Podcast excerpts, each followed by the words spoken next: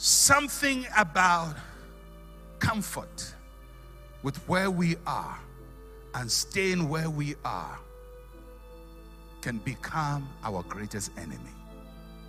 And that is why Esau sold his birthright. It was his. He had too much of it. He sold it without even thinking of consequences. But when he came to his father, his father says, Son, the only thing I'm going to bless you with is restlessness. This attitude of passivity must change. You have to rise up and do something about it. So, restlessness brings discontent.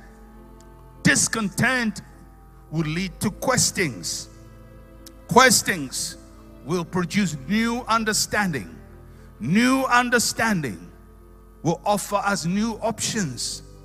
New options will lead to new choices. New choices will lead to new actions. And new actions will produce new results. It's a process, my friends. It's a process. I'm a believing man. I'm a pastor. I believe in prayer. I believe in the power of prayer. I believe God answers prayer. I also believe that there are rules that God has set for the advancement of the human society. That we cannot just pray alone without doing anything. And one of the things we have to do is discontent. In our 40 days of power, I pray that God will give us a spirit of restlessness to shake that yoke off your neck, shake that sickness from your body, shake that situation out of your life. Thomas Edison, the great American inventor and businessman, says restlessness is discontent, and discontent is the first necessity of progress.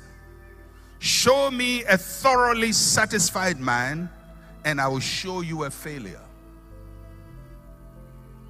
Wow.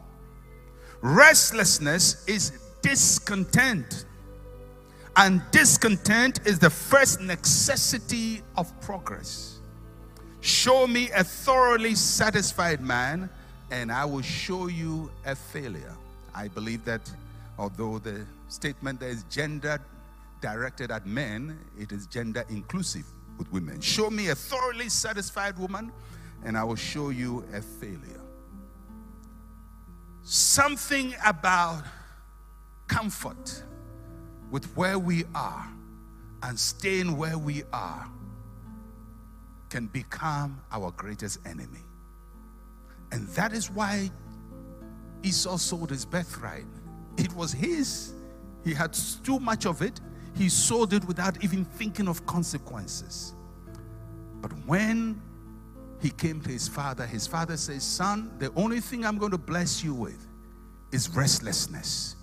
This attitude of passivity must change. You have to rise up and do something about it. So, restlessness brings discontent discontent will lead to questions. Questions will produce new understanding.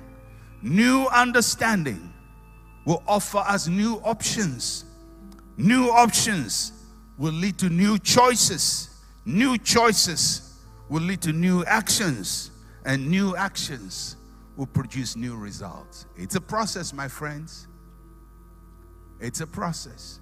I'm a believing man. I'm a pastor. I believe in prayer. I believe in the power of prayer. I believe God answers prayer. I also believe that there are rules that God has set for the advancement of the human society. That we cannot just pray alone without doing anything.